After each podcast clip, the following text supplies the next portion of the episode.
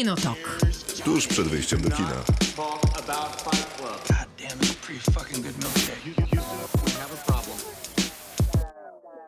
Krzysztof Majewski. Miłosława Bożek. Maciej Stasierski. Jest tu ciemno. Przepraszam, już jestem. Możemy ci zapalić światło, ale robimy atmosferę. Jest jak w kinie, bo to jest Kinotok, audycja i program o filmach i serialach. Zapraszamy na najbliższe 2 godziny do północy. Dzisiaj tylko o filmach. Dzisiaj tylko o filmach, to za waszą sprawą, ponieważ to też za sprawą dystrybutorów, to za sprawą 5 potężnych platform streamingowych wartych miliardy.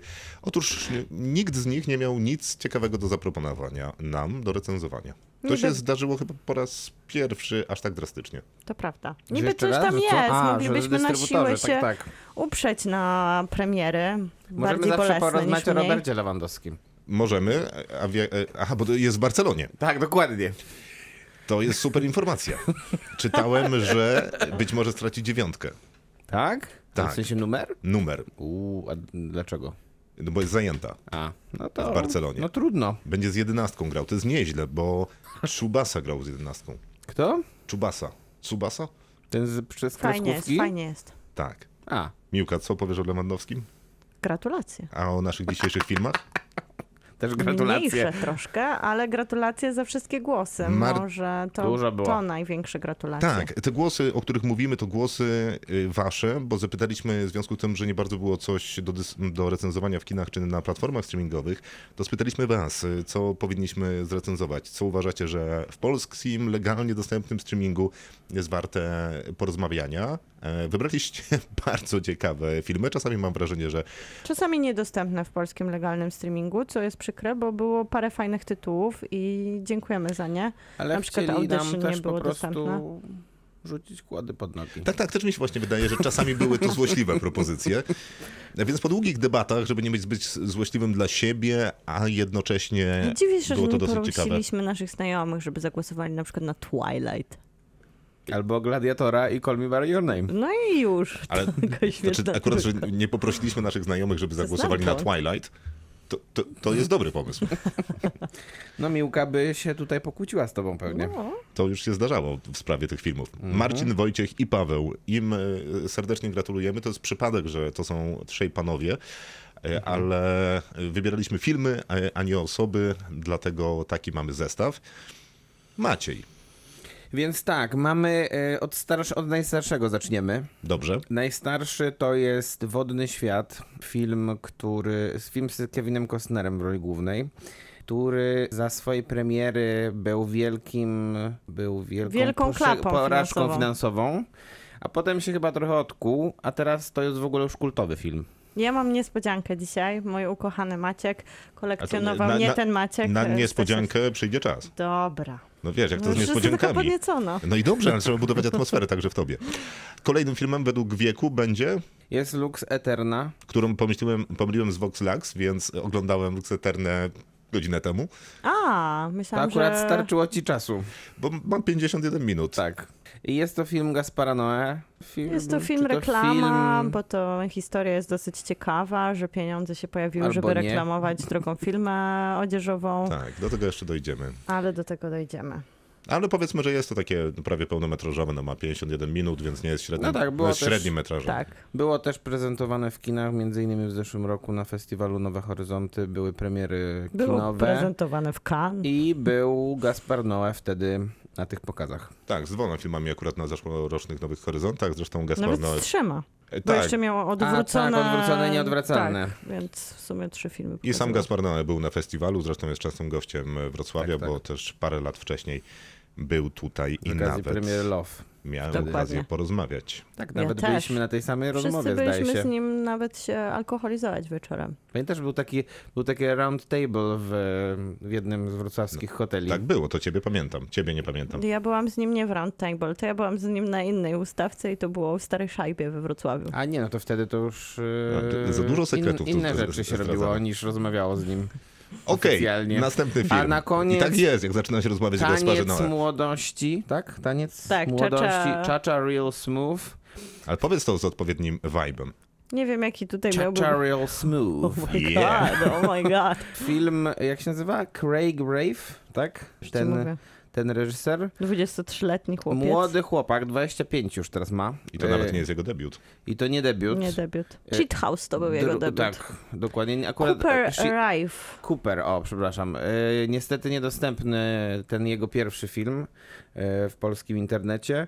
Natomiast ten dostępny na Apple TV i jest to historia młodego kolesia, człowieka, który nie wie bardzo, co ze sobą zrobić po studiach, więc zostaje wodzi rejem na bar micwach. Kinotok. Film. Zanim 3 recenzje, które nam poleciliście, to jeszcze parę głosów z tych, które pojawiły się jako propozycja do recenzowania, więc takie mikro w robocie w zasadzie nam z tego wyjdzie. Kamil proponował Kevin sam w domu. No i fajnie. Pozdrawiamy. Czeka na Disney+. Mam wrażenie, że to jest film, którego nie musielibyśmy oglądać. Na pewno nie. Ale nie wiem, czy mielibyśmy coś do powiedzenia poza Merry Christmas. Takiego filmu się nie recenzuje. Raczej, wydaje mi się. Bo właściwie chyba wszystko zostało powiedziane na temat Kevina samego w domu. Nie raz i nie dwa. A już zwłaszcza tutaj. W sensie w Polsce. A, myślałem, że w naszym programie. Nie, bo w naszym programie to może nie. To głównie na gej broni jednak, ale to tak, no zgadza się, niestety. Michał mówi, że Czarny telefon, jeden z lepszych horrorów ostatnich lat, nadal dostępny w kinach. To jest o tyle ciekawa propozycja, że to jest, i być może nie chcę jakoś tam umniejszać, ale to jest na podstawie książki syna Stephena Kinga. Być może ja widziałem. Film? Tak. Kiedy? A jakoś nie wiem. Miałem wolne 2 godziny, to poszedłem do kina. Okej. Myślę, że jest to teza nie do wybronienia, że to jest jeden z najlepszych horrorów ostatnich lat. To spróbujmy z tezą, jest to film na podstawie książki syna Stephena Kinga. To też jest trudne, to jest chyba trudne do zaakceptowania dla mnie. A, że to jest niedobre? To daj nam szybką recenzję. To jest złe. Jest bardzo takie brutalne. O czym to jest? Co to jest? Jest to film...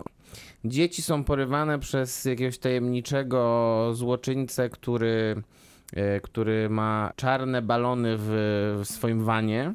I... Tego się nie spodziewałam. Okay, porywany przez złoczyńcę, który ma... balony. To jest balon dla ciebie. Natomiast później to już jest dużo bardziej brutalne i to polega na tym, że za każdym razem jedno dziecko jest porwane. W tym momencie włączają się jakieś takie metafizyczne elementy, to znaczy dzieci, które były poprzednio porwane przez niego i które prawdopodobnie już nie żyją, chociaż tego nie wiadomo do końca tak naprawdę filmu, korzystają z telefonu, który jest w tej piwnicy. Aha, żeby porozmawiać ze wcześniejszymi porwanymi. I opowiadają mu temu chłopcu, o którym jest ta aktualna historia, w jaki sposób sobie poradzić, żeby wyjść z tej matki. Tak, dokładnie. Gra Ethan Hawke? Ethan Hawke gra Wilena bardzo dobrze. To będzie jakaś nowość w wypadku Ethana Hawke'a.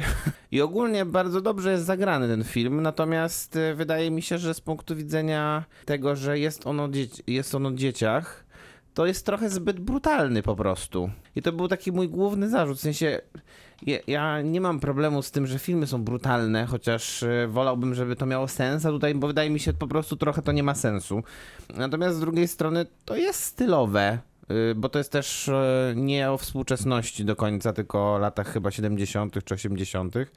I dobrze się ogląda raczej, ale na pewno nie jest to najlepszy horror ostatnich lat. Myślę, na krzyku byliśmy wszyscy, więc no. Krzysztof nie podpisuje się, to na pewno nie jest najlepszy horror ostatnich lat. My się z Maćkiem podpisujemy. Tutaj też był dobry głos Smutek. To tajski horror, ale tutaj mieliśmy poważną rozmowę o tym, że dostępny w Polsce jest tylko na CDA Premium i nie jest to do końca nasza platforma, do której się udajemy po filmy, ale Smutek jest jednym z tych propozycji, wydaje się, mocnych horrorowo, bo tutaj jest taki twist w gatunku zombie, czyli mamy wirus, który się pojawia, trochę taka postpandemiczna opowieść i on atakuje część społeczeństwa, zamieniając ich w takich psychopatycznych morderców. Więc na ulicach Azji ogólnie dzieją się masowe gwałty, rozczłonkowania. No i ci masowi mordercy wybierają sobie konkretne ofiary i tu mamy parę, która stara się gdzieś spotkać w pół drogi. No i przypadkowo sąsiad tej pary podąża za dziewczyną i chce ją właśnie na różne sposoby rozczłonkować. No i ci bohaterowie są w taki sposób trochę pokazanie jak takie zombie, ale z takim, wiecie, szaleństwem i obłędem na twarzy ci źli, więc tutaj i to jest bardzo brutalna propozycja. No to jest oczywiście, no, Czarny telefon jest brutalny w granicach hollywoodzkiego filmu, więc to też, no, tutaj... Jest inny film, z kolei nie hollywoodzki, bo z Korei Południowej, nazywa się The Call. My go chyba recenzowaliśmy, albo robiliśmy jakieś indywidualne recenzje, akurat mi przypadł. I to jest bardzo podobna historia, bo tam wraca dziewczyna po latach do swojego chyba rodzinnego domu bodajże i tam też jest telefon, przez który ona komunikuje się z pewną osobą, a dom jest nawiedzony. Pamiętam, jak robiłeś tą recenzję. Nie byłeś zadowolony. Ale nie byłeś zachwycony. Nie, to było fatalne. Jest też, co jak zostajemy przy azjatyckiej przemocy, to jest wspaniały film, ale właśnie niedostępny w Polsce, który zaproponował, szukam imienia, Aleksander i nazywa się Gra wstępna. Jest to film z 99 roku, Takashi Miike, jeszcze on zaproponował Ichi, Morderca, Zabójca, też super film, ale ta Gra wstępna to jest... Ale te filmy, które zaproponował, nie są dostępne. Żaden z nich chyba. Zatochi nawet chyba nie jest dostępny w Polsce. Zatoichi nawet nie jest. No. Więc szkoda, bo Takeshi Kitano zawsze miło porozmawiać o nim. Ale takie mocne głosy. No i ktoś tutaj Twin Peaks zaproponował. Oczywiście David Lynch. To by mógł być spokojnie cały program. To nie spełnia zasad regulaminu w robocie tego z ostatniego. Brawo. Natomiast zaproponował też Mulholland Drive chyba i Zaginiona autostrada. Tak, i Ogniu Krocz za mną, Twin Peaksowy, więc to konkretne tytuły. Tak, no, ale to jest taki sprytny ruch, bo żeby zrobić Ogniu Krocz za mną, to jednak wypadałoby obejrzeć Twin cały serial. Tak, tak, więc ogólnie trzeba by było odrobić lekcję z Lyncha. Super, tylko wydaje mi się, że spokojnie na 2 godziny. Zdaje się, że my oglądaliśmy razem ten... Jeden film to na 2 godziny, jeśli chodzi o Lyncha. No, może być tak, to prawda. Zdaje się, że my razem oglądaliśmy ten nowy Twin Peaks i zdaje się, że zrobiliśmy to od 3. odcinka. Tak profesjonalnie. I zorientowaliśmy się po 2 dniach, jak ludzie nam opowiadali. I taki mieliśmy zgrzyt, że o co chodzi? Tak nie było. Ale z drugiej strony... Ale świetnie nam wjechał ten 3. odcinek. Nikomu nie przeszkadzało. Dokładnie tak. A to było przecież 25 lat. Oczekiwaliśmy na ten 1. odcinek w naszym wydaniu 3. Tak, mocny start w tym 3. odcinku. To jest propozycja... Minionki jeszcze były. Tak. W ogóle jest ciekawa sytuacja z tymi minionkami. Nie wiem, czy śledzicie, że jest takie... Nie. Maciej Stasierski, jak zwykle. Na dysie. Tak, najwyraźniej. Dobrze zarobiły te minionki. No to chyba każda z tych części dobrze zrobiła. No tak, ale ile można części minionków zrobić, żeby dalej dobrze zarabiać? 5 i będzie 6 i będzie 7. Tak, natomiast pojawiło się zjawisko, które nie pamiętam niestety jak się nazywa, ale to się chyba Gentleman Minions nazywa? Że ludzie przebrani w garnitury, młodzi chłopcy, wybierają się na film właśnie w tych garniturach, w okularach przeciwsłonecznych i robią rozwałkę w kinie. Ale oni to robią świadomie jako taki cosplay minionkowy? Jako taka... Jakie słowo używasz? Cosplay, że się przebierają.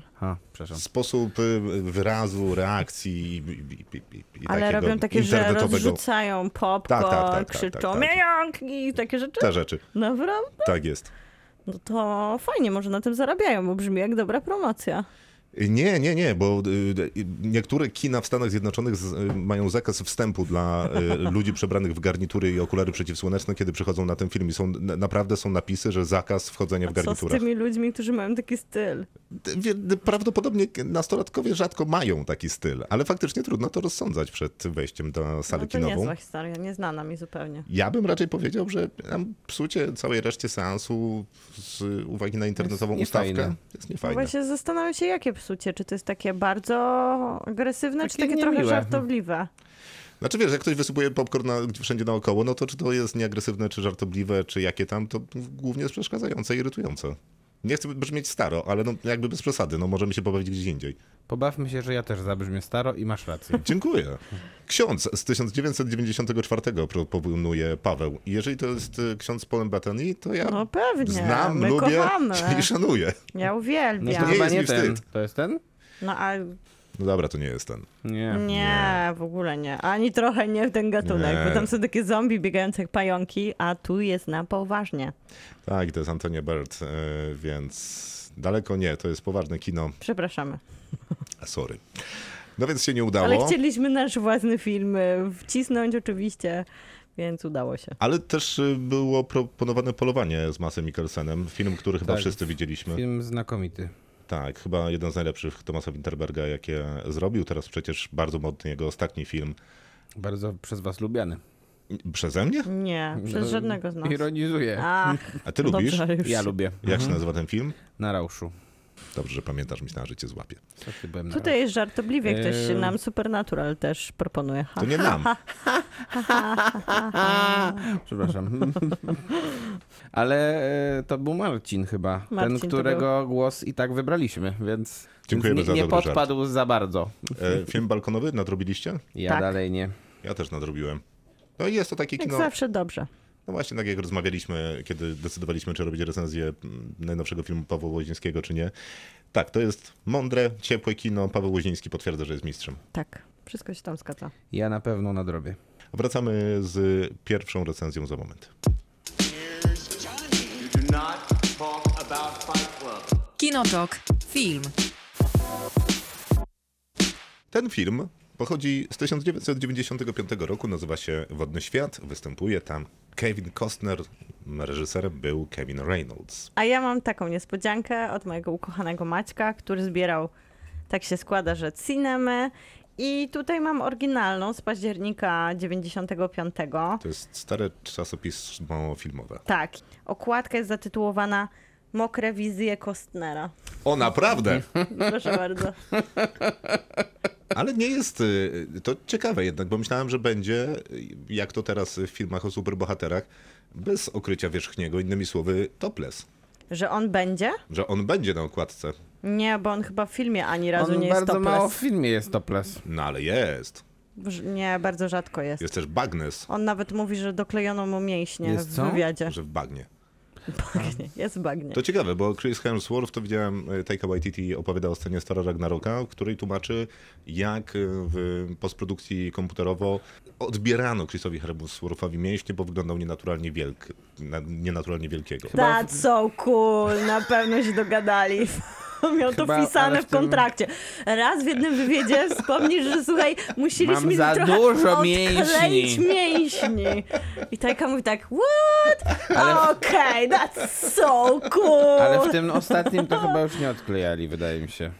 Tam w tej scenie, tak jak on tak się pręży? W tej scenie z Zeusem. Ja myślę, że na bank odklejali. Ta scena została też skrytykowana przez część internetu jako seksistowska. No okej, dobra. Zostawmy. Słuchajcie, to. Ja tutaj mogę trochę przeczytać, bo tu jest bardzo dużo takich informacji, które dzisiaj... A z którego roku jest ten... Cinema? No. No, mówię październik 9.5. Październik 9.5, okej. A w lipcu wchodził na ekrany kin. Więc jest takie trochę podsumowanie i już mówienie, że raczej będzie klapą finansową. Dobra, no to czytaj.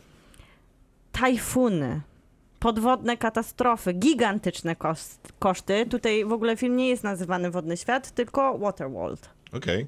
Dodaje się czasami mu wodnego światu, ale raczej mało. Kręcony był w ciągłym stanie przygotowania. Krótki opis, i tutaj tak, krótki opis pechowych wydarzeń, dwukropek.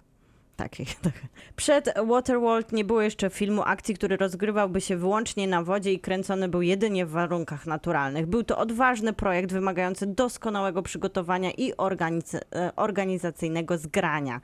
Ale na to twórcy filmu nie zwracali w ogóle uwagi, wbrew ostrzeżeniom tubylców. Ekipa kręciła w najbardziej wietrznym zakątku wyspy. Słuchajcie, czytam tak bardzo źle, bo ja wam pokażę, że ten druk sobie wymyślili, taki czarny, na czarnej stronie, więc jest trudna to sprawa. Po prostu autor chciał zapomnieć. Jest tutaj koncepcja mało estetyczna i trudna do rozszyfrowania. Okej, ale jesteśmy na Hawajach, tak żeby była jasność, oni mieli tam naturalne platformy, które budowali na potrzeby filmu. W Zatoce Kawaihe, zwanej tubylców przez tubylców wzburzoną wodą, czyli wybrali sobie najtrudniejszy do kręcenia fragment i chociaż wszyscy ich ostrzegali, no jakoś nie wzięli sobie tego do serca.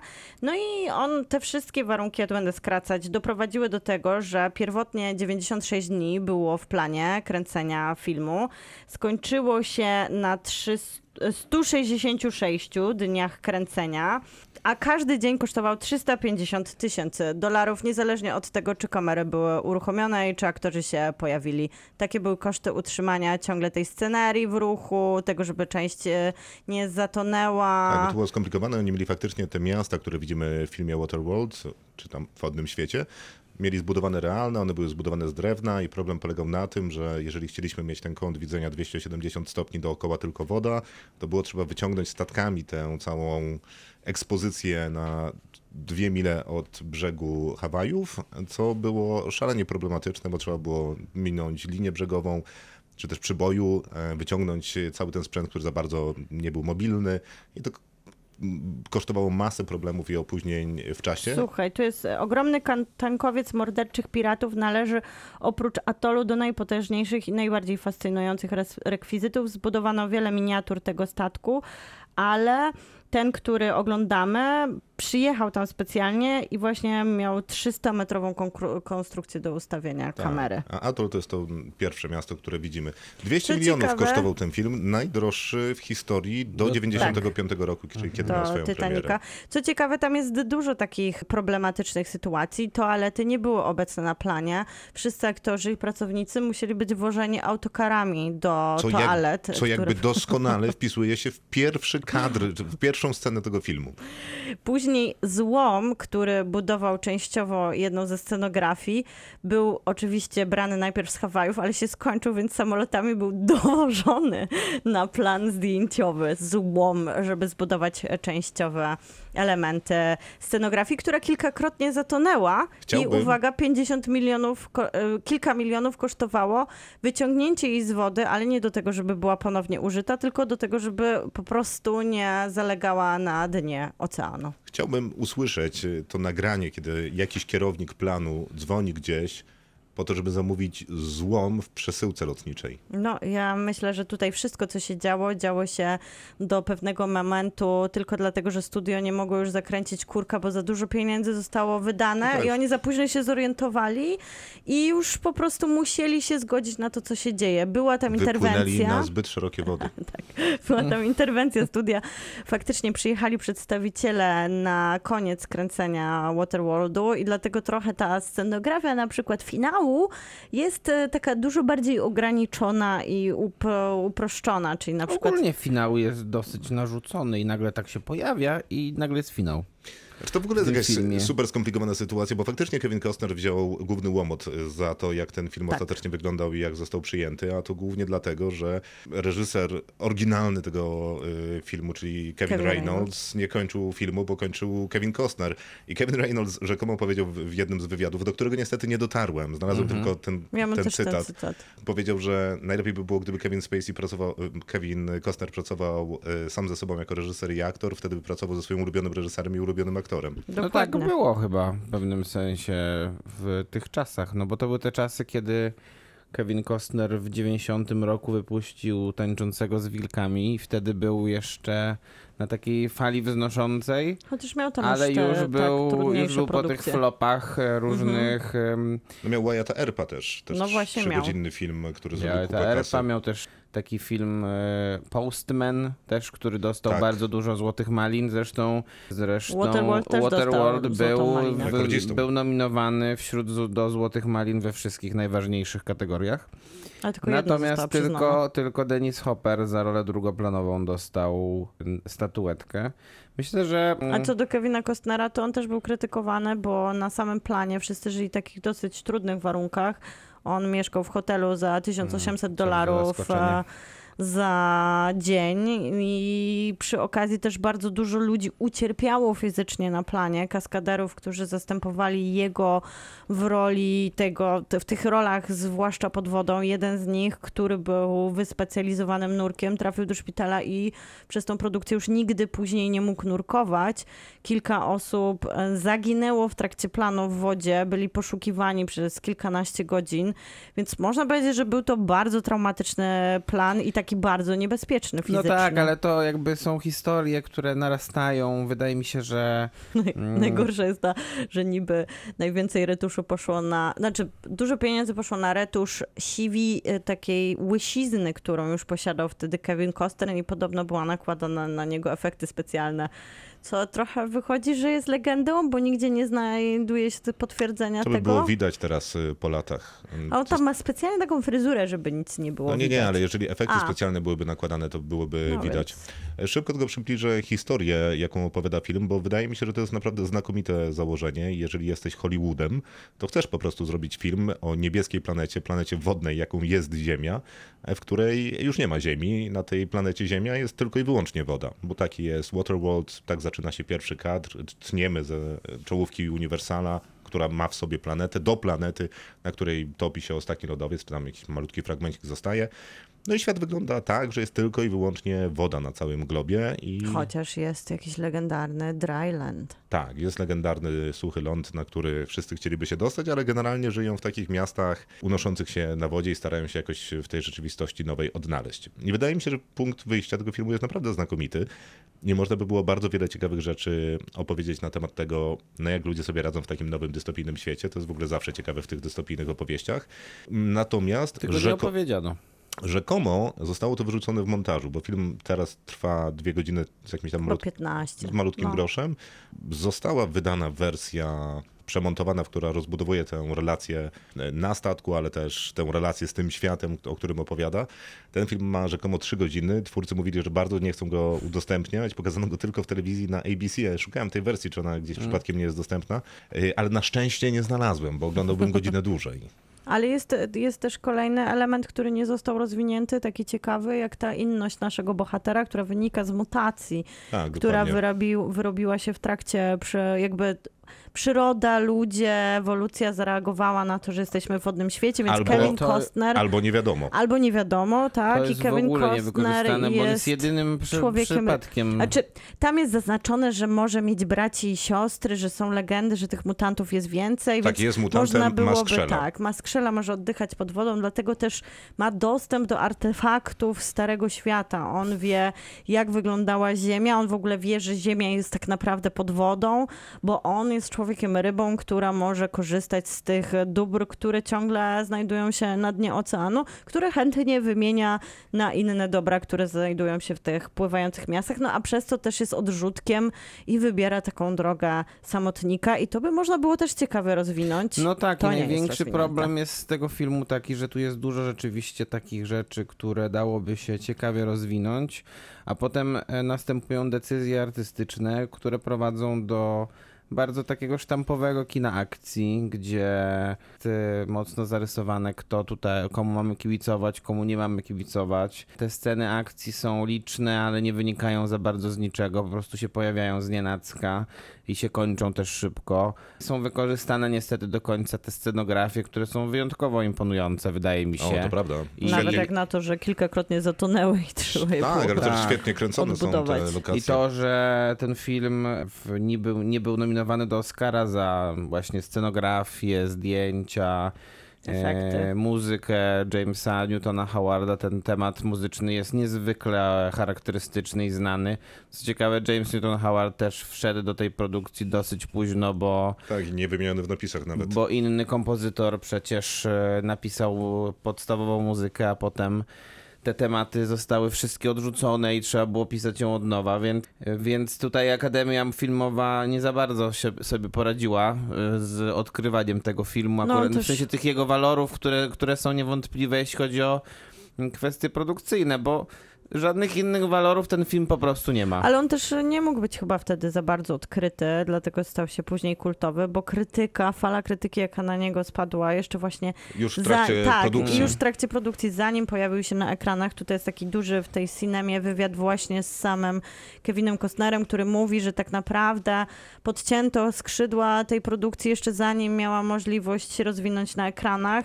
Trudno powiedzieć, że jej cokolwiek podcięto, jak wydano $200 milionów. Mówię, że to wiesz, mówi sam twórca w sumie w pewnym sensie, taki można powiedzieć współcześnie showrunner tego pomysłu, bo od początku on przechwycił trochę myśli. Ten scenariusz, który był rozpisany na początku, był na $3 miliony i były inne pomysły. Myślę, że Kevin Costner po prostu za dużo tutaj włożył, bo był producentem przy okazji. Sam włożył $22 miliony. Film, który miał na początku kosztować 10. Więc myślę, że tutaj za dużo przestrzeni takiej decyzyjnej miał on, co czuć. No tak, ale też trzeba powiedzieć jedną rzecz. Kevin Costner niestety nie jest gwiazdą kina akcji i on nie jest w stanie poprowadzić takiego filmu swoją charyzmą, której po prostu nie ma. No nie jestem pewny akurat, czy w tym momencie były takie wątpliwości co do Kevina Costnera. Znaczy, bo po tym filmie tym, że... widać, że był, że on ten film to ujawnił, bo jednak Tańczący z wilkami to jest inny projekt zupełnie. To jest bardziej ambitny projekt, to jest jakieś takie odświeżenie westernu i tam Kevin Costner też trochę z rozpędu dobrze zagrał, wydaje mi się. On nigdy nie był jakimś wielkim aktorem i szczerze powiedziawszy, robienie z niego bohatera właśnie takiego kina jak tutaj, czy na przykład w Robinie Hoodzie, też Kevina Reynoldsa zresztą w filmie. No to... Oni się przyjaźnili i współpracowali przez lata. Do Wodnego Świata. Więc no...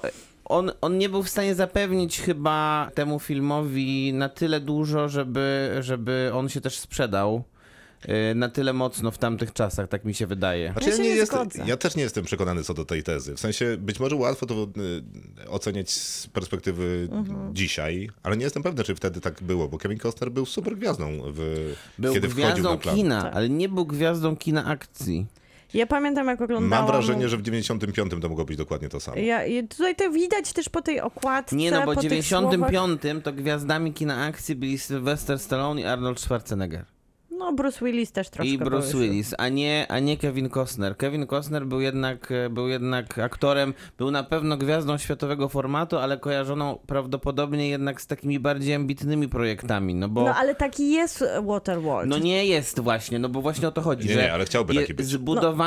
Jest budulec do tego, żeby był, natomiast on w ciągu 15 minut od początku filmu przeradza się w takie bardzo klasyczne, schematyczne kino akcji, które niczego nie oferuje. Owszem, no ale ja, nie wiem, czy niczego nie oferuje to raz, a dwa, nie jestem pewny, czy ta sztampowość tego filmu wynika z tego, że gra tam Kevin Costner. Ja też się nie mogę z tym zgodzić, bo uważam, że on... jest pewnym problemem to, jak budowana jest postać Kevina Costnera. W sensie, to też jest jego decyzja aktorska, bo zaledwie 20 lat wcześniej Mel Gibson w Mad Maxie gra jakby z luźnymi łokciami dokładnie. I z uśmiechem i z taką szarmanckością. A tutaj jest po prostu... Kevin Costner wybiera posągową wściekłość, co jest jakby słabym pomysłem, ale być może nie grają do końca tych samych postaci. Wydaje mi się, że to jest raz zła decyzja, a dwa, budowanie tej postaci na wyrzucę ośmiolatkę za burtę. Ale to on decyduje tak.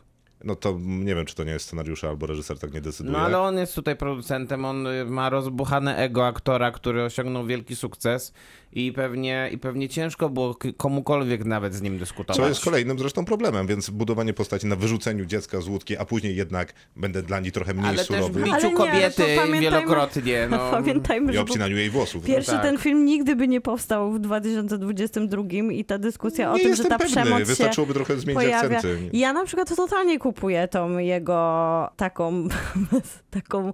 takie wycofanie, agresję, niechęć. To jest zły świat, który oczywiście ten film nie do końca nam to opowiada. Możemy sobie tylko to dopowiadać, że to jest zły świat, bo ludzie żyjący na wodzie w samotności zaczynają być dzicy i źli i tutaj mam tylko kilka scen, które nam ten kontekst dodaje. No, ale chyba wystarczająco dużo. Ale wystarczająco też, żeby pokazać, że to jest obrzydliwy, okrutny świat, w którym no na przykład jedną z kart przetargowych do tego, żeby przeżyć jest decydowanie o kobiecym ciele. I no nie, tutaj ta przemoc, która się pojawia, jest jak najbardziej dla mnie wpisana w to, że ten świat takimi prawami się rządzi. No to na jakim kontrapunkcie jest zbudowany ten świat? Na żadnym. To wwtedy to za czym ma iść widz przez te dwie godziny 15 minut? No ale mamy niematkę dla dziecka, które znalazła. Błagam cię, no ona to nie jest żadna bohaterka, no to za nią tym bardziej się nie da iść. To nie ma takich abstrahując od tego, że ta aktorka Jean Triplehorn grają po prostu w sposób histeryczny,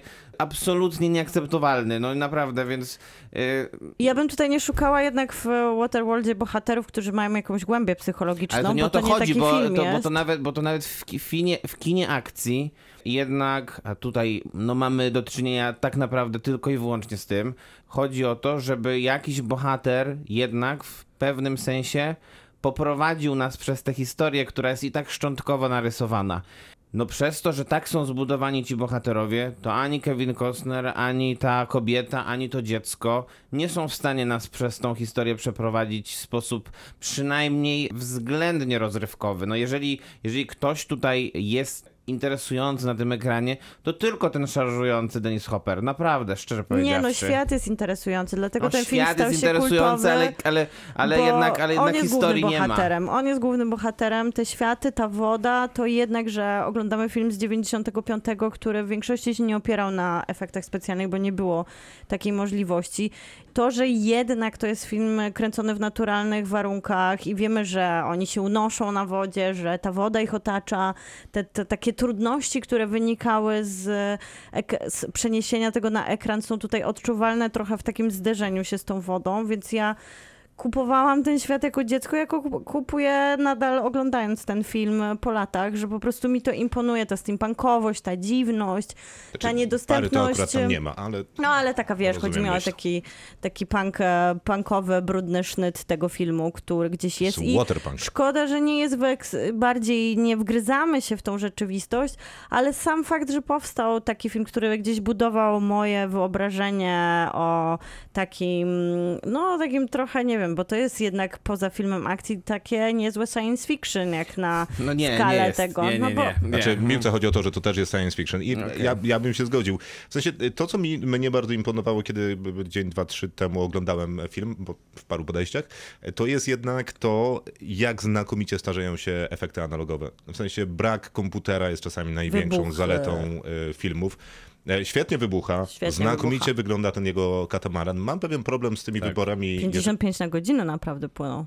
Tak, mam pewien problem z wyborami, jeżeli chodzi o ten production design, bo tam wszystko jest szaro, burę, brązowe, brudne. Na niebieskiej wodzie i brudne. I to niby jest okej, natomiast w brudzie też można mieć odcienie.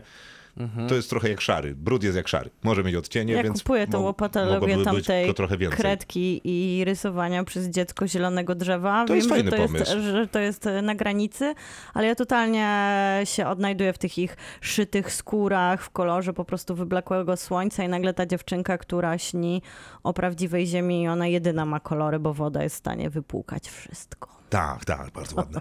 Natomiast to wygląda fajnie i ten katamaran wygląda naprawdę bardzo dobrze. Sceny akcji, kiedy są w ruchu, jest ta scena z samolotem, jest parę, kiedy on przepływa w jakiś dynamiczny sposób, robi zwroty na wiatr, pod. Ta miasta ze skaczącymi narciarzami. Tak, to była pierwsza, która stwierdziła, że oglądam dziwny film jednak. Ci narciarze mnie mocno zaskoczyli, bo z czegoż oni te narty zrobili, jak nie ma drewna nigdzie, ale może zrobili stalowe, nie wiem, czy to się w ogóle da, ale nieważne. Film sprawia, że mam ochotę nad nim myśleć. Zadaje mi pytania, z jakiego materiału zrobiono narty. Więc wygląda bardzo ciekawie. Ten Kevin Costner jest trudny.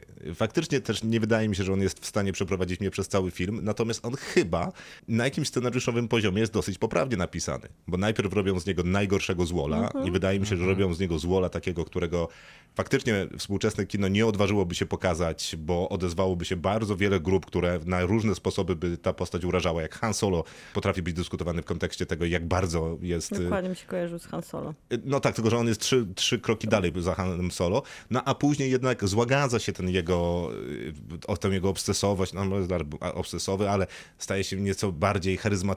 Problem w tym polega, że kiedy staje się bardziej charyzmatyczny, to chyba wtedy najbardziej boli wybór aktora, ponieważ Kevin Costner jest niezłym gburem, nie najlepiej sobie radzi jako charyzmatyczny protagonista. Tym gburem jest świetnym w tym takiej konfrontacji z dzieckiem, a później ma jeszcze ten element taki... Teraz też jedyne o czym myślałem, to że ta scena tam nie powinna być. Ale która to z wyrzucaniem dziecka za burtę, czy... Tak, wydaje mi się, że wyrzucanie dzieci za burtę. Ja myślę też o tym finale, że jednak tutaj spójna jest ta postać na pewno na papierze, że jak tak bardzo odrzucał relacje, to jednak, nie wiem, czy kogoś nie wiem, czy tutaj nie spoilerować, czy spoilerować ten w filmie. Ten film ma 28 lat, więc naprawdę... Że on jednak... Myślę, że możesz. Że on odchodzi, że ta obietnica takiego, wiecie...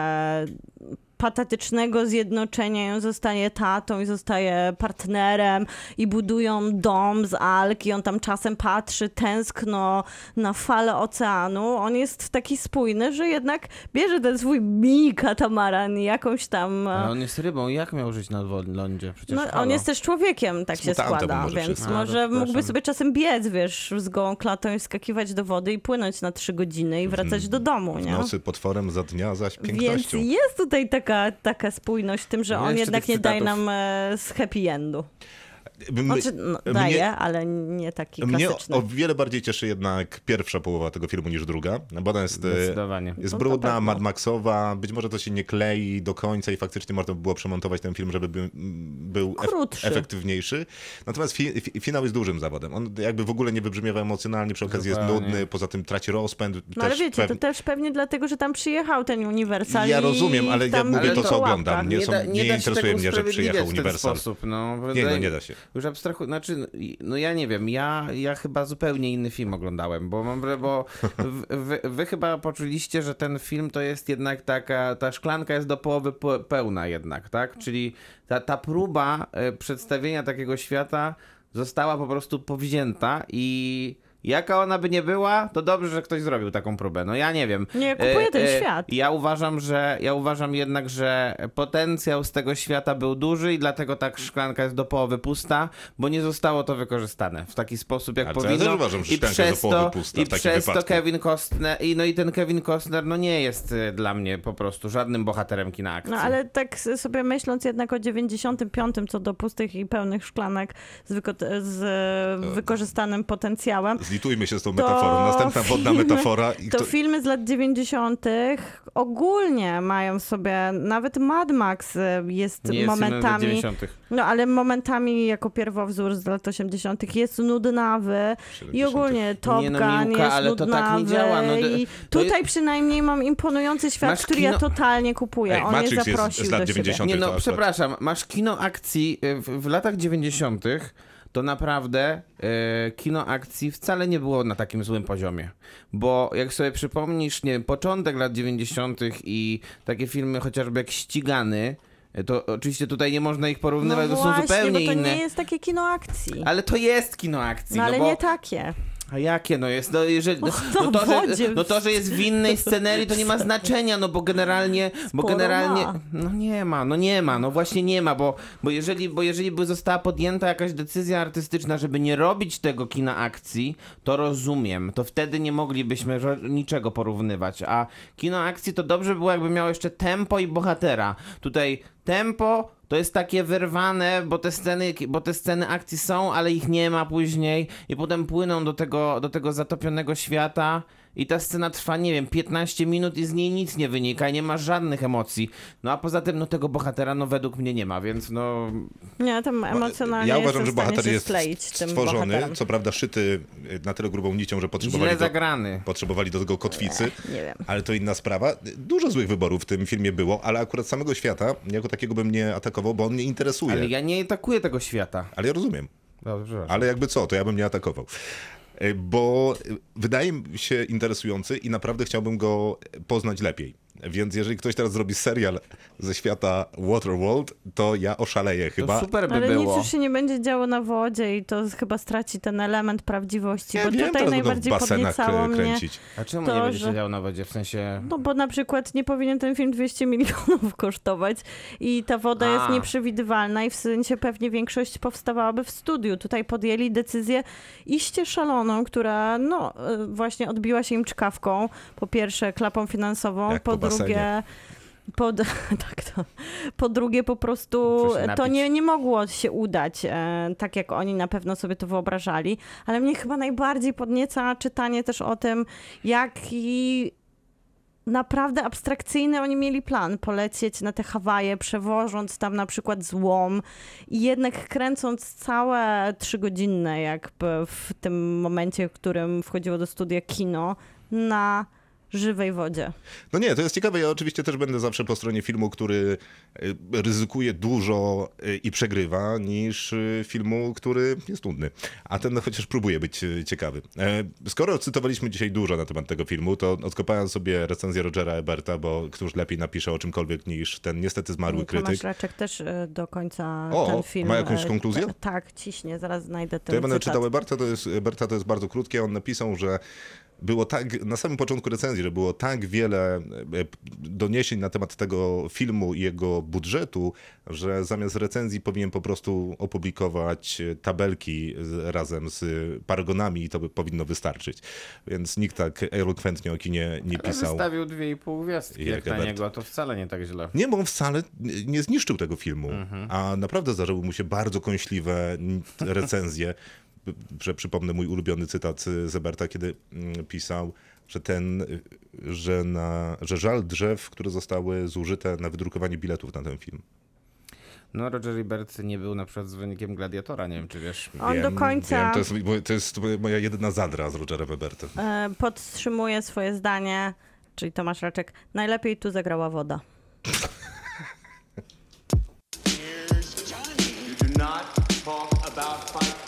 Kinotok. Film. To kolejny film, który został nam przez was polecony. Miłka zastanawia się, czy to film, bo ma 51 minut. Reżyserem, zastanawiam. Reżyserem jest Gaspar Noé, Lux Aeterna się nazywa. Czemu się nie zastanawiasz? To nie jest film. A nie jest? Mam wrażenie, że spełnia warunki bycia filmem.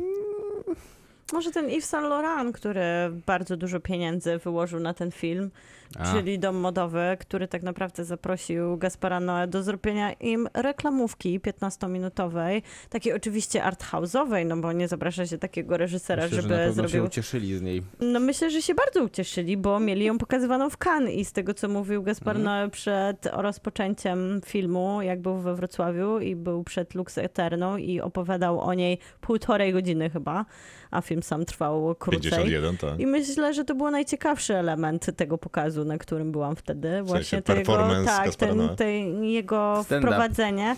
Bo on też ciekawie opowiadał o tym, że ten film, to co oglądamy na ekranie, oglądamy na przykład dzielone ekrany, jest wynikiem tego, że on zabrał się za tą reklamówkę omamiony właśnie obietnicą wielkich pieniędzy i dostępu do świata sztuki, takiej modowej sztuki. I nic nie szło. Wszystko źle wyglądało, wszystko było brzydkie, było żadne i on wtedy poprosił kolegę z kamerą drugiego, żeby kręcił jak oni kręcą, bo on nie ma pomysłu, może jak zobaczy jak to kręcą i dlaczego to tak brzydko wygląda, to znajdą na to jakieś rozwiązanie i w ten sposób powstał materiał, który widzimy w tych nakładających się 2 ekranach. To wszystko było eksperymentem. Że dalej brzydko wygląda.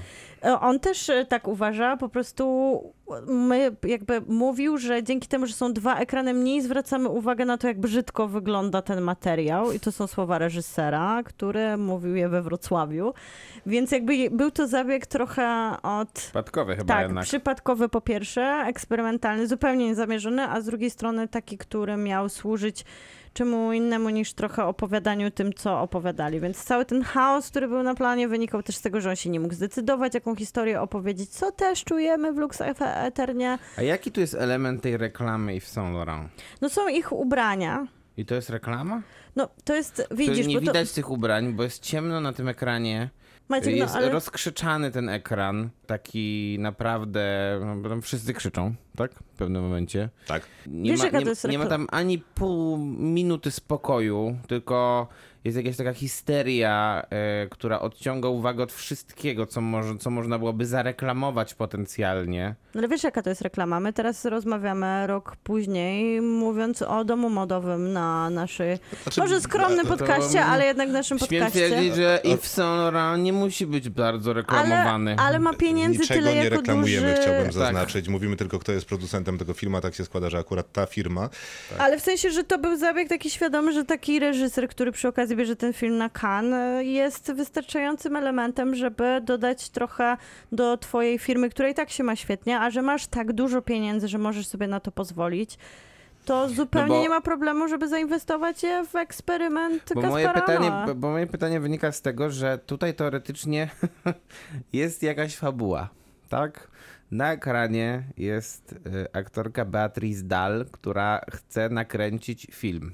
Nie wiadomo za bardzo o czym, ale chce go nakręcić. Ma do tego operatora, z którym ma bardzo trudną relację, i ma aktorkę, którą gra Charlotte Gainsbourg. Świetna przecież aktorka. Zresztą Beatrice Dahl też bardzo dobra. Więc... One obie grają siebie. Siebie, tak. W pewnym przepoczwarzeniu raczej, ale siebie grają. No tak, bo wydaje mi się, że jednak żadna z nich nie wkręca się aż do tego stopnia. To nie jest aktorstwo na poziomie Daniela Day-Lewisa.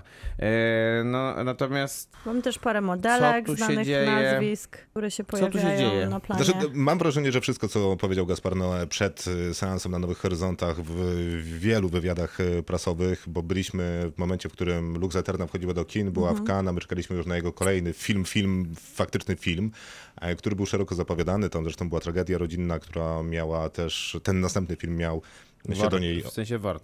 Vortex miał i się odnosił. Natomiast wydaje mi się, że wszystko, co Gaspar opowiedział na temat tego filmu, to jest jedna wielka prowokacja, w którą Gaspar uwielbia grać. No a to dlatego, że ma taką, a nie inną opinię jako francuski prowokator, jako człowiek, który podrapie was pazurami zdziwienia w kinie. No i chociażby ten Dostojewski, którego na początku cytuję, że epilepsja, czy ten moment przed napadem epilepsji to jest moment superekstatyczny dla epileptyka i bardzo mu go zazdrości, no to mam wrażenie, że on jakby próbuje tym filmem dorównać temu momentowi tuż przed epilepsją. No, finałowe... Zwłaszcza, że pozwala sobie na multum strobo, które jeżeli się ma chorobę, to finał tego filmu jest dokładnie taki, jakby był zamachem na epileptyków. Zresztą bardzo słusznie apelowali przecież najróżniejsi widzowie Nowych Horyzontów, żeby jednak zasugerować, że takie sceny się tam pojawiają. Część widzów nie powinna w ogóle go oglądać. Ja nie wiedziałam tego na przykład przed ekranem, a mam spory problem ze stroboskopią i musiałam założyć na twarz dwie kurtki znajomych wokół i schować głowę tak, między nogi. Tak, to na pewno pomaga, no, ale no, to jest zupełnie poważna sprawa, że no, powinno się pojawić takie ostrzeżenie. Zresztą jak trwa 10 minut, czyli całkiem sporą część 50-minutowego filmu. Minut. Tak, a no, film sobie nie odpuszcza i Gaspar Noé też sobie nie odpuszcza i wydaje mi się, że tak samo jak jego wywiadu, opowieści o tym filmie i tak samo jak jest Gaspar Noé, jaki był we wcześniejszych filmach, to jest to prowokacja. Nie wiem, czy nawet nie jest prowokacja, bo on przecież tu mówi bardzo dużo o emancypacji, o tym, jak kobiety są traktowane, bo przecież cały film opowiada o tym, że kobiety w kusych spódniczkach, żeby być bardziej zmysłowe, mają być palone jako wiedźmy, żeby reklamować coś tam. No a przecież on też był długo dyskutowany. W tym właśnie kontekście. Dokładnie. Więc wydaje mi się, że to jest kolejna prowokacja, a takich to teraz kolejnych pytanie. Nie brakuje. Udana jest prowokacja? Nie, wydaje mi się, że to jest bardzo wymuszony film, że jakby jest pusta. Robi to na siłę, ale jednocześnie jest bardzo pełna, bo ile on tam wątków porusza, a jednocześnie wydaje mi się, że tam jest dosyć ciekawa momentami dynamika pomiędzy różnymi pionami realizacji filmowej, czy tam filmu reklamowego, no w zasadzie bez różnicy na planie są bardzo podobne przecież grupy, bo są i dźwiękowcy, są makijażystki, scenografowie, ludzie od kostiumów. I mnie nawet pociąga ten chaos. Ja wierzę, że on jest autentyczny. Mnie nie pociąga, bo tu jest bardzo dużo jednak dokładania ideologii jakiejś, tworzenia jakiejś takiej wizji, której w ogóle tutaj nie ma, w sensie jeżeli się cytuje, tak jak powiedziałeś, Dostojewskiego, a potem się cytuje mistrzów kina, Buñuela, Dreyera, Fassbindera i chce się pokazać, jak to bardzo chce się nawiązywać do ich rzeczywiście przecież imponujących dorobków artystycznych. Jeżeli nawiązaniem ma być... nie chcę tutaj używać mocnych słów, no ale to jest... No właśnie dlatego ja miałem problem z nazwaniem tego filmem, bo to w pewnym sensie oczywiście film przypomina, bo jest pokazywane na dużym ekranie, nie wiem, ma jakąś tam teoretycznie jakiś pomysł na siebie, no ale... Ja mam podobnie jak ty, ja na przykład ja tego nie traktuję jak film, ja to traktuję jednak jako ten punkt wyjścia, za którą dostał pieniądze, czyli jako reklamówkę wielkiego domu mody, który może sobie pozwolić na zatrudnianie eksperymentalnych reżyserów, którzy robią z pieniędzmi co chcą, a później oni to i tak markują swoim sloganem, swoją marką I tak, to uważam, że to jest coś ciekawego. To jest coś, co skoro mają pieniądze na to, żeby wydawać na eksperymenty, zatrudniać aktorów i modelki, ten film od tej historii, to w ogóle nie jest nic ciekawego. To nie da się z tym za bardzo operować. To jest jakiś taki bełkot, bez żadnego pomysłu, żadnego tematu. Fizycznie wyczerpujący, bo ta formuła dzielonych ekranów, a później stroboskopy, kolory się też zmieniają. Nie jesteśmy w stanie nadążać za tłem, ani za formułą. Przy okazji on jest przegadany, pretensjonalny w wykorzystywaniu takich właśnie sloganów znanych reżyserów, a przy okazji właśnie ciągle uderzania w takie, nie wiemy, czy on kpi z emancypacji, czy chce być wyemancypowany. Jakby mamy sceny, w których bohaterka, modelka okazuje się, że miała nie być topless na planie i chce poszanowania, ale przez cały film topless chodzi. Wiadomo, że to jest klasyczna prowokacja Gaspara Noé, a z drugiej strony do czego ona ma prowadzić, tak? No do wielu rzeczy, prawdopodobnie do tego, co chcesz z tym zrobić. A poza tym wydaje mi się, że ta akurat prowokacja, zresztą parę tam jest dobrych pomysłów. Problem jest taki, że to jest wrzucone przez... No i jest przegadane dla ciebie, że jest ich za dużo na raz, przegadane jak na 50 minut. Jakby w tej formule... Sprawa jest skomplikowana, bo film ma 51 minut, jest tam wrzucone bardzo dużo pomysłów, jest tam bardzo dużo słów, żeby zmieścić te pomysły, jest tam formalny chaos, a tylko, że z drugiej strony ja mam wrażenie, że to wszystko jest zamierzone. Czy to daje jakby pożądany efekt? Nie wiem, bo nie wiem, jaki był zamierzony efekt Gaspara Noé. Podejrzewam, że być może, a zobaczę, ulepię z tego jedną wielką kulę śniegową i rzucę wam w twarz. I sobie radźcie z tym sobie sami. No można też sobie nie radzić po prostu i odtrącić zupełnie. Można, ale też nie wydaje mi się, żeby tymi wszystkimi kolejnymi pomysłami, których znowu chyba nie masz tak wiele w tych 51 minutach, bo ile można tam przegadać pomysłów, on bardzo często trafia w bardzo aktualne tony. No to właśnie to jest ja nie wiem jakie i dlatego dla mnie to jest puste. No bo to jest puste, bo nad niczym nie zatrzymuje się dłużej niż minutę, nie? I albo ten pazur cię tam troszeczkę zahaczy za sweter, albo nie zahaczy. No bo właśnie, bo to takie wymienianie tych ważnych tematów, to nie jest ich komentowanie, nie? Albo zwracanie na nie uwagi. Bo ale to, zgrabnie to robi, w sensie pokazuje, że jest sprawnym rzemieślnikiem pokazywania jakby kolejnych, wiesz, krótkich bardzo takich niuansów. Nie wiem, mi się podobają te aranże, podoba mi się, jak to jest pisane i podoba mi się, jak to jest prowadzone, bo mnie nawet cieszy to tempo, no jakby ono ma uzasadnienie z perspektywy filmowej tego, co on próbuje opowiedzieć. No jeżeli to jest taki boiling point, który recenzowaliśmy całkiem niedawno, tylko opowiedziany z perspektywy kulis planu, no to tam jest dużo niezłych żartów. No podoba mi się żart o Luke'u Godardzie. No, nie śmieszy mnie? Mówię ci jednak, że nie śmieszy. W sensie, to był żart, Maciek. To porównanie... No nie ma, jaki sposób możesz porównać te dwa filmy? Które? No które porównałeś, no Lux Aeterna i Boiling Point. No właśnie w taki. No to ja nie rozumiem w ogóle tego porównania, w sensie no porównywanie filmu, który rzeczywiście ma strukturę jakąkolwiek z tym czymś, co przedstawia Gaspar Noé. Ja nie wiem, ja mam zawsze trudną relację, od zawsze miałem trudną relację z filmami Gaspara Noé, bo one tak sobie falują. Jeden jest udany bardzo... nie wiem, Climax czy Vortex na przykład są według mnie bardzo udanymi filmami, a z drugiej strony jest takie coś, albo Love, albo Wykraczając w pustkę, które są po prostu dla mnie nieakceptowalne, więc no... Ja myślę, że on jest spójny jako reżyser, bo za każdym razem daje nam coś, o czym możemy mówić w takim albo skonfudowaniu jak Maciek, albo z zadowoleniem, że ktoś nas prowadza w jakiś eksperyment. I wydaje mi się, że tutaj Gaspar Noé się spełnia, a jeszcze może sobie później pogadać przez godzinę o tym, jak on ten film nie chciał go robić, jak się na nim zgubił, jak do tego dopisuje taką wielką legendę.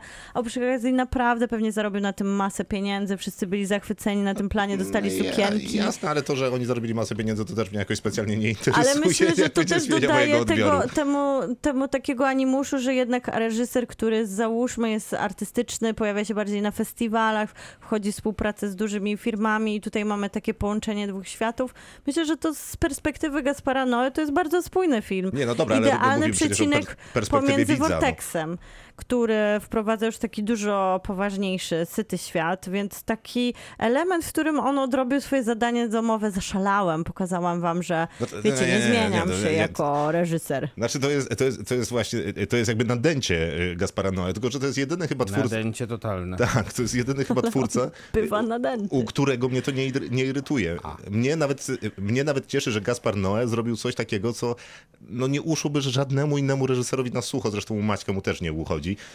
Ja mu to puszczam płazem. Ja też tę reklamówkę lubię, ale ciężko w niej chyba szukać czegoś innego niż po prostu taką fascynację twórcą. Wiesz co, jak mówimy treści o eksperymentalnym filmie, to że on nie ma tam, wiesz, jakby struktury formalnej, jest afabularny, jest takim po prostu wrzutem trochę scenek, to jakby mnie nie dziwi, jakby widziałem mniej fabularne rzeczy w życiu, które... Zwłaszcza na Nowych Horyzontach. Tak, który później ktoś okrzykiwał największym arcydziełem współczesnego kina. Tylko tego nikt tak nie okrzyknął. No to prawda. To prawda, ale ja mam dobre doświadczenie z tym filmem.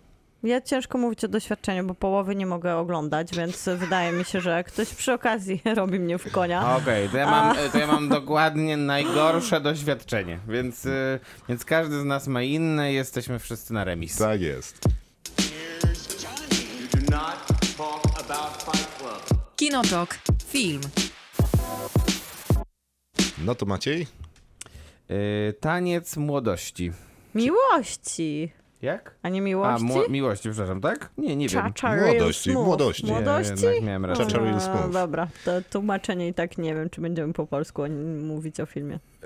Cooper Rave reżyseruje, pisze i występuje w roli głównej. No i to widać i czuć, ale to jest też ciekawa historia, taka bardzo wpisująca się w kino niezależne, bo on zrobił swój teledysk, a później nakręcił swój krótkometrażowy film, który umieścił oczywiście na platformie YouTube, a stamtąd jeszcze sobie zaczął tweetować i zatweetował do Jaya Dupla, którego znamy, braci Dupla znamy zewsząd. A z kina niezależnego amerykańskiego to już absolutnie zewsząd. Tak, i oni mają swoją firmę producencką, poza tym reżyserują, grają i są po prostu fantastyczni w tym, co robią. Prawda. Od seriali przez filmy pełnometrażowe i Jay Dupla mówi: słuchaj, masz to, ten vibe kina niezależnego, pomożemy ci. I właśnie tak powstał jego pierwszy film, Shithouse, który został właśnie wypromowany przez Jaya Dupla i jego firmę producencką. Co jest zresztą standardem pewnym w kinie niezależnym, na którym znakomicie zna się Urszula Śniegowska, dyrektorka American Film Festivalu, i ona zawsze, opowiadając o kinie niezależnym amerykańskim, mówiła, że to jest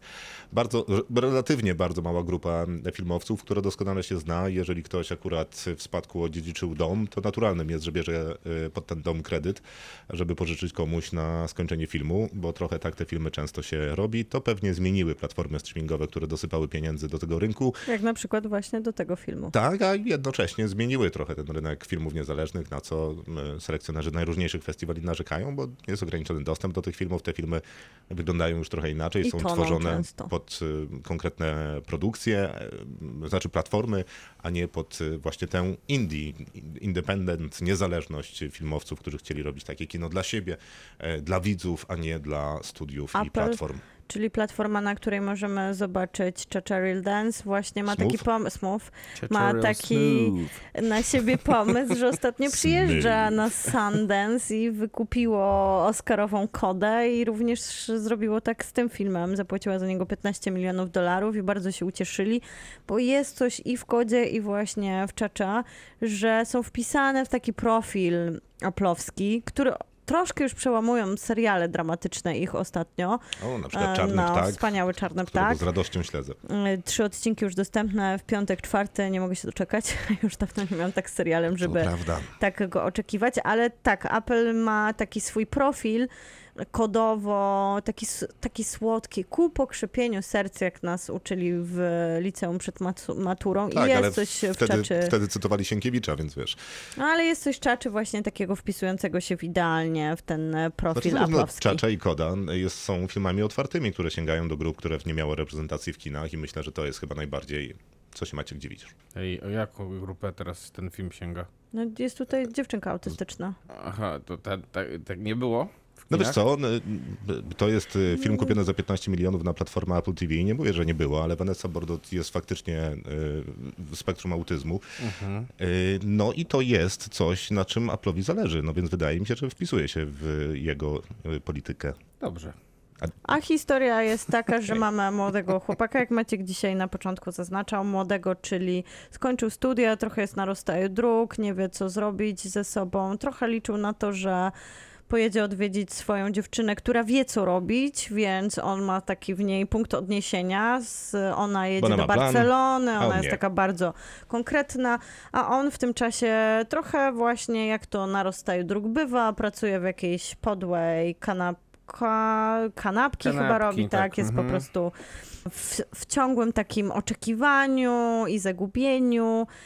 Ciągle licząc na to, że życie da mu jakieś odpowiedzi i właśnie tak jak Maciek też wspominał na początku programu, taką odpowiedzią jest impreza bar micwy, na którą się wybiera i okazuje się, że ma naturalny dryg do wodzirejstwa i postanawia to wykorzystać. Przy okazji ma świetne relacje z swoim nastoletnim bratem, co tylko ma podbijać jego niedojrzałość emocjonalną oczywiście w filmie. Aż na jednej z tych bar mic spotyka Dakotę Johnson, czyli bohaterkę graną przez Dakotę Johnson, tak. Która ma najlepsze imię filmowe.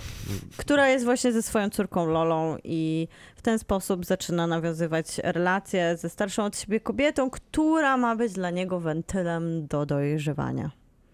O, kolejne jakieś takie przysłowie, nie wiem, dzisiaj aforyzmy, cytaty, wszystko. To jest wysoka jakość programu. Tak, tak. Z ciekawostek takich produkcyjnych to, jak wcześniej był Jay Dupla, to teraz jest Dakota Johnson, bo ona ma swoją nową firmę produkcyjną, która nazywa się Tea Time i to jest chyba drugi ich film bodajże dopiero, czy trzeci może, nie pamiętam szczerze mówiąc, ale mają tego bardzo niewiele, dopiero zaczęli i Dakota Johnson chciałaby reżyserować na swojej własnej firmie. 15 milionów, bang!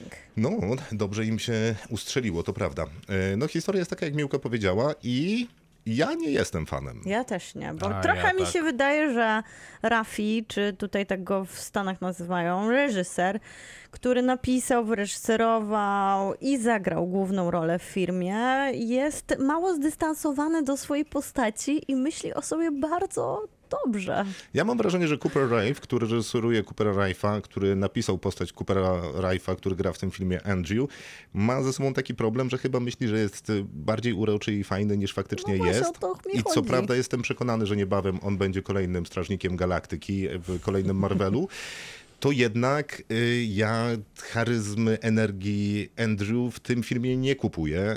Natomiast wydaje mi się, że bardzo uczciwie tworzy mu postać i niezłą relację z Lolą, czyli tą dziewczynką, która jest córką Dakoty Johnson. Natomiast Dakota Johnson to jest w ogóle osobny problem, bo mam wrażenie, że to w ogóle nie jest postać. To jest postać najsmutniejszej kobiety z Marcinie, jaką kiedykolwiek ktokolwiek widział. Bardzo takiej sentymentalnej na każdym możliwym wymiarze, która w zasadzie jest tam jako mechanizm scenariuszowy, a nie pełnoprawna postać. Mimo, że Dakota Johnson w poszczególnych scenach, na przykład jest taka scena, kiedy jedzą lody z takich tubek, takich folii, jest wtedy, co prawda dalej na jednej nucie, ale jest absolutnie sprawna w tym, jak gra, bo jest świetną aktorką, ale to, co dostaje w scenariuszu od Coopera Rafe'a, mnie nie powala. No ja też nie czuję chemii między bohaterami, czyli elementu niezbędnego dla romantycznego filmu, a jednak jest to film o tym, że ta miłość, która się rodzi pomiędzy bohaterami, czy przynajmniej to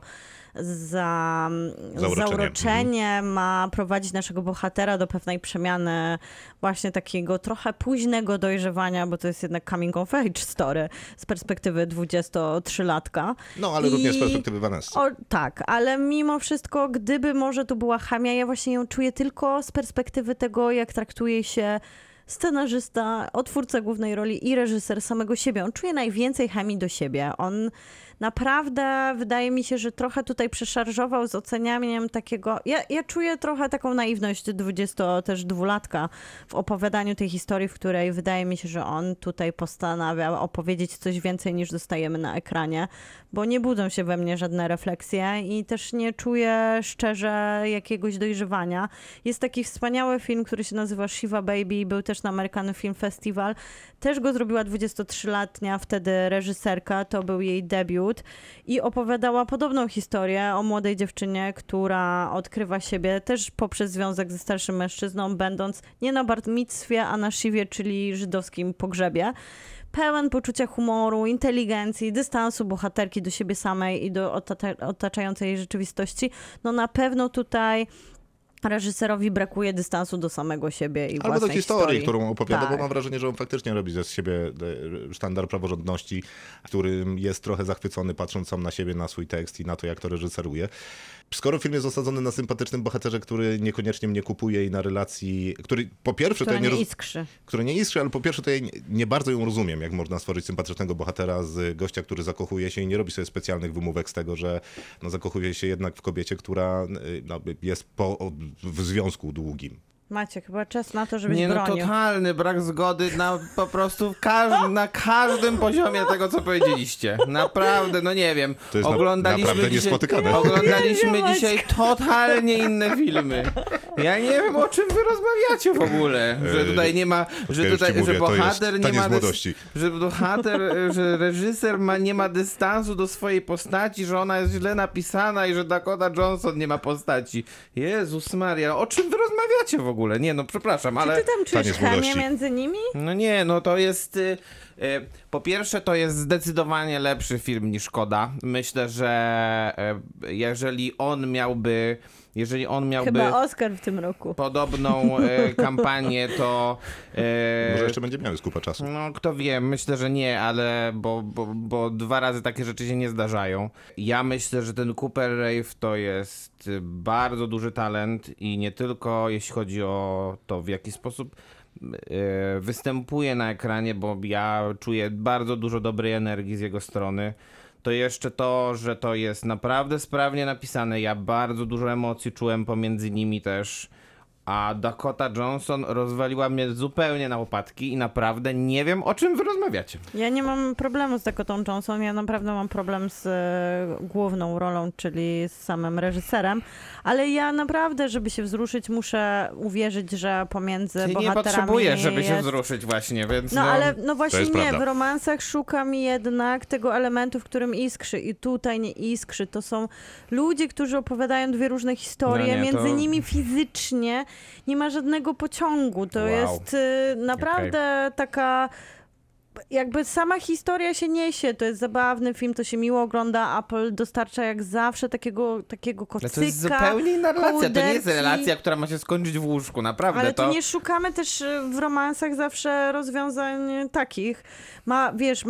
Może być platoniczna miłość, może być melodramat, który nigdy się nie kończy w łóżku, ale mają być jakieś emocje, ma zabić serce. No, tutaj są to miło bardzo, zupełnie odrębne dla mnie postaci. I one, każda z nich opowiada jakąś całkiem spójną historię, tylko one się nie łączą w całość. Przynajmniej z mojej perspektywy. No, ja już powiedziałem dokładnie to samo chwilę wcześniej. Czyli nie ma sensu, żebym się powtarzał. No, kompletnie nie przekonują mnie wasze argumenty, tak to, więc jakby na tym, tutaj już widzimy, że się rozmijamy. No ja uważam, że abstrahuję od tych dwóch postaci, bo wydaje mi się, że całkiem nieźle zbudowany jest też ten świat tego bohatera. Na przykład relacja z matką, którą gra Leslie Mann znakomicie. Jest bardzo przyjemnie napisana i taka urocza, więc no... Ja nie wiem, co może się nie podobać w tym filmie, tylko że wy znaleźliście te momenty. No wiesz, bo jeżeli jeszcze postać matki jest napisana okej, to moim zdaniem postać ojczyma jest napisana nieznośnie. Żarty, które są opowiadane non-stop na postaci tego ojczyma, który w zasadzie jest kopany przez tego Andrew w zasadzie za wszystko, co robi, głównie dlatego ale w końcu jest na ekranie. Jednak nie. To mnie jakoś nie przekonuje. No nie wiem, czy w końcu nie. Ja mam jeszcze z tą całą rodziną, rodzinną relacją taki problem, że ona mi się wydaje wtórna. Jak Braciom Dupla się często udawało takie opowieści, które już widzieliśmy na ekranie tysiące razy opowiedzieć jakoś w miarę ujmująco, dlatego że było autentyczne, to tutaj kupuję jednak, że to jest wszystko takie zagrane. Że to ma być teraz ten żart, że tu muszą być takie schematy rodzinne, że mamy właśnie emocjonalnie tak kogoś popychać przez na przykład takie wzorce jak mama i jak ojczym, które oczywiście na końcu, tak aplowsko idąc, czyli disneyowsko, mają się spotkać i przytulić. No tak, to mnie na przykład w tym wypadku troszkę zirytowało. No bo to widać bardzo, tak, że to jest napisane. Natomiast nie mam żadnych zarzutów i uważam, że jest naprawdę świetnie napisana i opisana dookoła swoją rzeczywistością i relacją z Andrew, postać Loli granej przez Vanessę Burghardt. Naprawdę jest to bardzo dobre. To prawda. Bardzo. I zdecydowanie więcej w kinie. Zresztą, odważne i tam też. Jest chemii dużo. I tam jest, tak, tam jest właśnie takiej... Ja czuję, że oni się lubią. No właśnie. A nie czuję, żeby się Dakota Johnson lubiła z Cooperem. I że to nie jest sztuczne, wymuszone, że to nie jest napisane w scenariuszu, że teraz ta dziewczynka, która jest autystyczna, będzie twoją najlepszą przyjaciółką. Tylko ja widzę, że tam jest dwoje aktorów, którzy się ze sobą dogadują. Tam jest sympatia i wierzę, że się długo jeszcze będą lubili. I fajnie. Szkoda, że nie widzę tego między Cooperem Life'em a Dakotą Johnson, którzy grają chyba w dwóch osobnych domach, ale... A my dzisiaj jesteśmy w dwóch osobnych studiach. Najwyraźniej. Ale ogląda się to miło. Tak, bo tam jest za to sporo dobrych pomysłów w tekście, więc wydaje mi się, że Cooper Reif naprawdę jest zdolnym człowiekiem. Być może jego ktoś inny reżyseruje i będzie lepiej. I naprawdę uważam, że skończy w Gwiezdnych Wojnach albo w Marvelu. I niech coś napisze, może jakiś serial, bo faktycznie tych pomysłów tam nie brakuje dobrych w scenariuszu. Tam jest zresztą dużo takich fajnych w dialogu rzeczy, które umieszcza. No ale być może w tej dużej skali sobie nie radzi. Ja naprawdę serdecznie polecam, żeby jeżeli się komuś podobała Czacza, to żeby zobaczyć Shiva Baby, która jest na przykład dostępna na HBO, gdzie tam wszystko działa, a mamy odwrócenie sytuacji tak i bohaterkę. Mówię, dla tych, którym się podobała Czacza, jest jeszcze świetna propozycja, też wpisująca się idealnie w kino, amerykańskie kino niezależne. To wszystko na dzisiaj. Bardzo dziękujemy za propozycję. Jak widać, wszystkie nas poróżniły. Jak za starych dobrych czasów. Dawno się nie pokłóciliśmy, nie podyskutowaliśmy o filmach, o tym, co o nich sądzimy. To wszystko dzięki wam. Brawo. Tak, a teraz będziemy prostować nasze relacje, więc kończymy ten program. Zapraszamy na naszego Facebooka, to Kino Talk Podcast. Tam w każdy piątek z reguły pojawia się w robocie, w którym pytamy was o filmy, seriale, o jakiś motyw z tych filmów i seriali. Jesteśmy też na Spotify. Jutro wrzucimy mokrą wizję Costnera. Tak jest, kawałek z magazynu. Zapraszamy też na Spotify'a, tam jest nasz podcast jako podcast, a także na wszystkich innych platformach. Ja chciałem jeszcze zaprosić na quiz filmowy, który będę prowadził w klubie festiwalowym Nowych Horyzontów w Arsenale w sobotę o 21:30. I to nie jest co prawda quiz sygnowany przez Kinotok, a bardziej przez Watching Closely, czyli drugą platformę, dziękujemy, którą to jest koniec programu. Ale zapraszam Maciek, serdecznie. Masz się przedstawić też, że jesteś z Kinotoku. Oczywiście, że tak zrobię. No i słusznie. Zapraszamy w ogóle też na Nowe Horyzonty. Festiwal zaczyna się w czwartek, 21 lipca, potrwa do końca miesiąca, później jeszcze 7 dni online, jeżeli nie macie możliwości przyjechać do Wrocławia. W tym samym czasie. Tak, tak, mówię, że jeszcze 7 dni online. Festiwal trwa od 21 do 31 lipca też online i później jeszcze 7 dni w bonusie online. A jeżeli byście chcieli na przykład się z nami spotkać, to poza Nowymi Horyzontami... Nie, to tylko z wami. Jeszcze będzie można się spotkać ze mną i z Miłką w Gdańsku na Octopus Film Festival, któremu patronujemy. Tak, z przyjemnością zobaczymy się z wami na Nowych Horyzontach, pogadamy o najlepszych w robocie. Na Octopusie widzicie się z Miłką i Maćkiem. Tak jest. Dobranoc. Super. Kinotok. Tuż przed wyjściem do kina. Pretty fucking good milk.